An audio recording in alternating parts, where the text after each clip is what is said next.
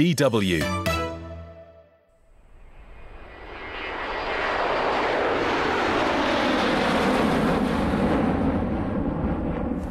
Start, Frankfurt. Departure Frankfurt. Ziel in Keflavik. Arrival Reykjavik, Iceland. The flight for two people emitted approximately 2.2 tons of CO2. Zwei Tonnen CO2 ausgestoßen. Das ist so ein Geothermalfeld. This is a geothermal field. Stimmt. Blubbert's und zischt. It really smells like sulfur. It bubbles and hisses everywhere. That was really impressive. Total außerirdisch eigentlich. Ja. Really out of this world. Yes. Manuela and Michel Struve are showing photos and videos from their honeymoon in Iceland in August 2020, where they decided to go despite the coronavirus pandemic. The couple from Stuttgart rented a van and drove around the island for more than three weeks, where they saw landscapes and animals they'd never encountered before. These are nice memories, that's for sure. But such travels can also be harmful for the environment, especially the flights, says Dr. Lambert Schneider, research coordinator for international climate policy, energy, and climate at the Non Governmental Institute for Applied Ecology in Berlin. Der Flugverkehr ist insgesamt für etwa 2,5 Prozent der globalen Air traffic is responsible for about 2.5% of global CO2 emissions.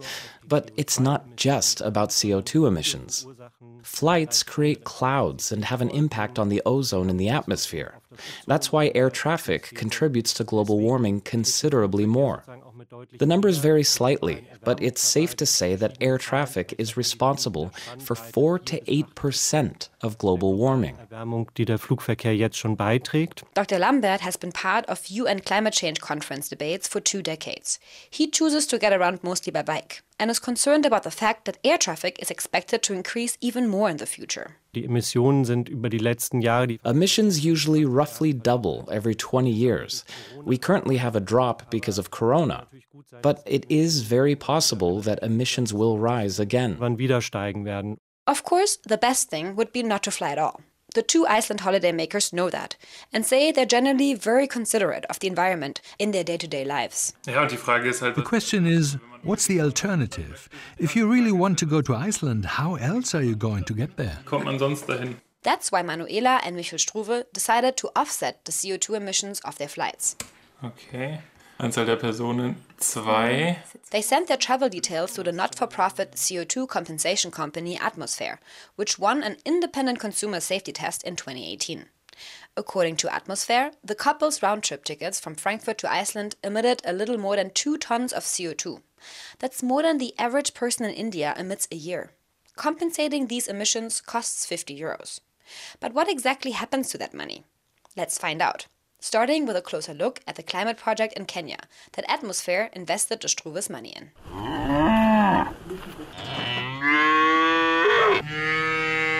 The cows live on a small piece of land behind the house of Teresia Wangoi. Here in a suburb of the capital of Nairobi, there are mainly fields and a couple of houses. Usually, this is an idyllic countryside where only birds are chirping. But for a couple of days now, construction has been going on in front of the cow's shelter. Right next to the machines, huge holes have been dug up. Two large containers are sticking out of the holes. So large, in fact, that a worker can stand inside of them. They are part of a biogas plant. It's under construction. We feed the dung there, it gets down there, and this is the digester. Scientific is a long story. It's anaerobic digestion. They are microorganisms that uh, generate biogas from cow dung. David Karanja is CEO of Sustainable Energy Strategies, a company specialized in renewable energies in Kenya. He has been working with atmosfair for years. Donations made to the German company are invested right here, into this biogas plant, which connects all the way to the kitchen of Teresia Wangoi. The farmer cannot wait to finally connect her gas cooker. So happy about the biogas. It's efficient and it's easy to use. And this one is not costly. We only use our cows. and their dung, plus roughly 50 liters of water from the tap inside of the house. David Karanja has hired around 20 men to build and operate this plant. That's how the project is creating jobs.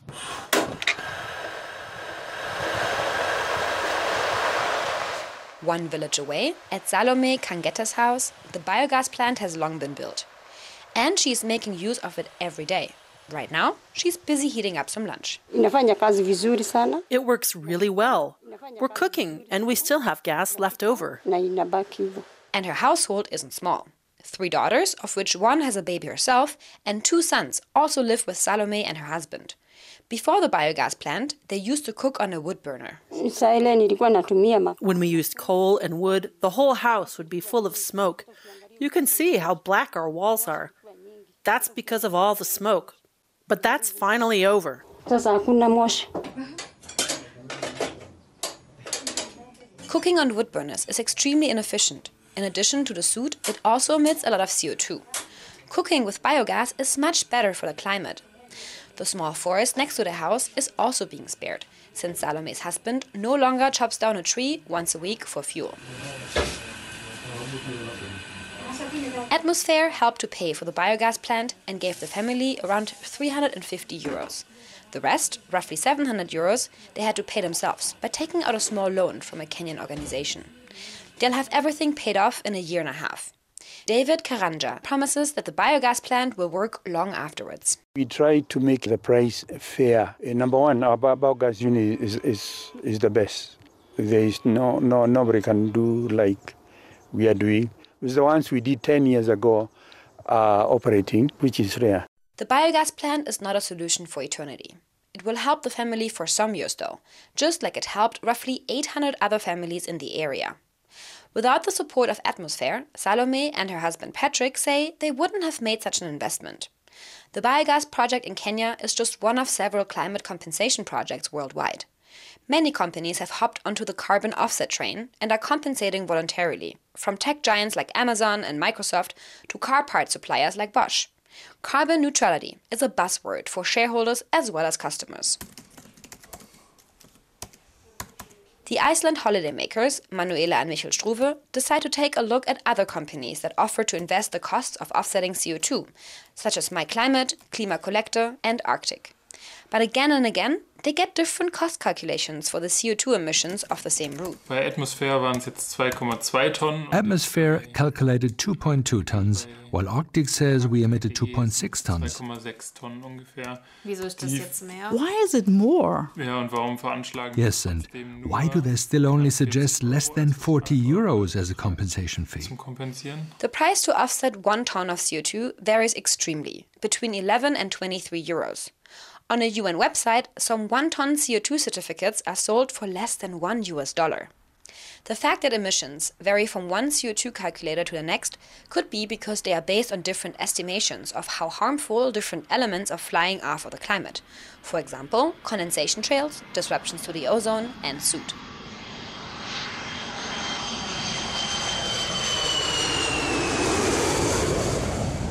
The fact that compensation companies have different prices per ton of CO2 is for different reasons, though. The question is how much does it cost to offset the amount of CO2 emissions from the flight in different ways? That can vary depending on the technology. Wenn ich zum Beispiel einen effizienten For example, if I have an efficient wood stove, that may well be more expensive to avoid the ton of CO2 than if I do something like avoid nitrous oxide from nitric acid production, which is a relatively inexpensive climate protection measure. günstige Klimaschutzmaßnahme ist. What's more, there's a huge surplus of CO2 certificates on the offset market, says Schneider. Some owners of climate protection projects prefer to sell off their certificates than be left with them, he explains. And some of the certificates are so cheap because the climate protection projects don't really depend on this kind of funding. They sometimes just want to earn some extra cash. But CO2 offsetting projects only have a positive impact on the climate if they initiate further measures that weren't already planned. Wenn ich zum Beispiel eine Windkraftanlage in Indien habe, Let's take a wind turbine in India as an example. The question people should ask themselves is Will this wind turbine be built anyway, or is it being built because I'm investing in the project by buying CO2 offsetting credits? Because if the wind turbine is being built anyway, then the emissions will be reduced anyway. So if I emit more greenhouse gases with my flight, then more greenhouse gases will land in the atmosphere. So, in order for the market to function, it is extremely important that these projects are only enabled because of the climate protection certificate. Klimaschutzzertifikate überhaupt ermöglicht werden. But often, that's exactly the problem. Nobody knows what would have happened without the offsetting payment. The CO2 offset market is actually mostly dominated by projects that don't receive compensation by the state. Projects offered by the company Prima Klima, for instance. The not for profit organization plants and protects forests because forests store CO2. It's early in the morning at Kibale National Park in Uganda, where a team of five men dressed in green uniforms are setting off. They carry a lot of technical equipment that's supposed to help them with the mission of the day measuring the forest. Every time you go to a tree, you pick different attributes like diameter, you pick the crown of the tree, and then you pick the height. Richard Kigenye works for the Ugandan Wildlife Department. The forest is a habitat for a diverse range of species, so it comes under his responsibility.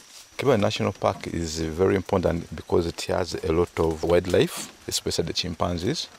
We have the elephants, we have many bird species, close to 372 species of birds.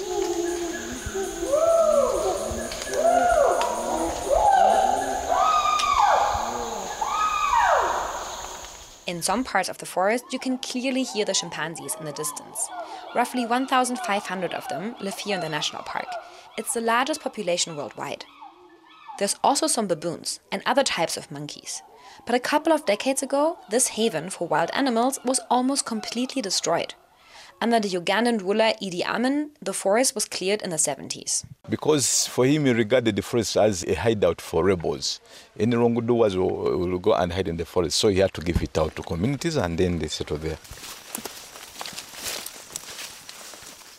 At the beginning of the 90s, a reforestation project was brought to life.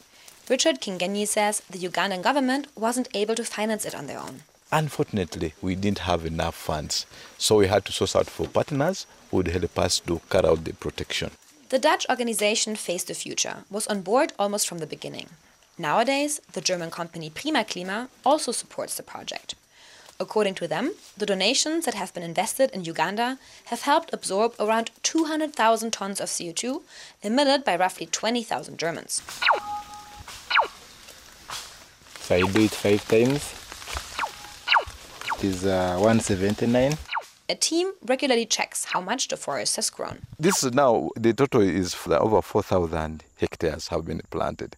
And this is something to do with the 20 kilometers from one project site to the other. Prima Kilima has planted around 24,000 trees have been planted by Prima Kilima. It's hard to imagine now that it looked completely different here only 30 years ago. Back then, one of the only plants that grew here was elephant grass. And everything the farmers planted.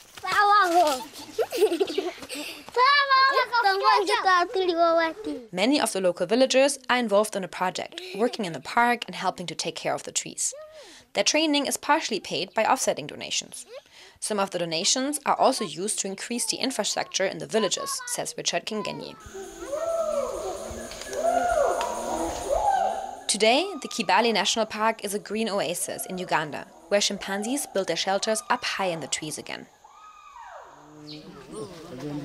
Forests are not just a habitat for many animals and plant species. They also function as water reservoirs, stop erosion, and store enormous amounts of CO2.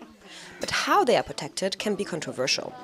It's also debatable whether forest restoration should be used to offset CO2 at all. Forest fires and pests can kill freshly planted forests in less than no time. Then we are back to square one, and the CO2 emissions that have been released need to be offset in different ways.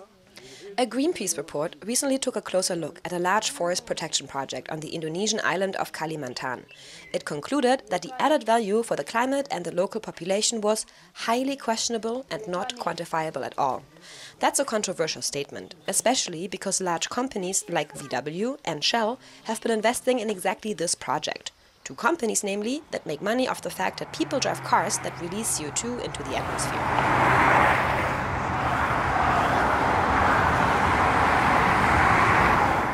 So, what's the bottom line? While it may sound enticing to offset your personal CO2 emissions, it is de facto often unclear how much CO2 is actually being saved because of the compensation payment. And some projects can even lead to conflicts with the local population. It very much depends on the individual project whether CO2 offsetting makes a difference. And it's not an easy task to choose which project to invest in. Das ist wirklich schwierig. It is really difficult, and I can imagine that it overwhelms many consumers. Even I, as an expert, sometimes hesitate which project I should choose. Lambert Schneider's advice is to invest in efficient cooking stoves or biogas plants and to choose double certification if possible. In the end, offsetting CO2 emissions is a zero sum situation at best. It means worldwide emissions won't increase. But if we want to achieve climate goals, then our emissions have to decrease quickly and drastically to below one ton of CO2 emissions per person per year. Something the Struves are far from achieving. Wenn man so den Jahresdurchschnitt anguckt, wie viel wir da If you look at our yearly average, how much we are above what we should be, even though we mainly use public transport and usually don't fly on planes, then that definitely makes you wonder what else can we do? Maybe change our diet or behavior? I definitely believe we have to think about that Da more. muss man auf jeden Fall nochmal sich genaue Gedanken drüber machen, finde ich. DW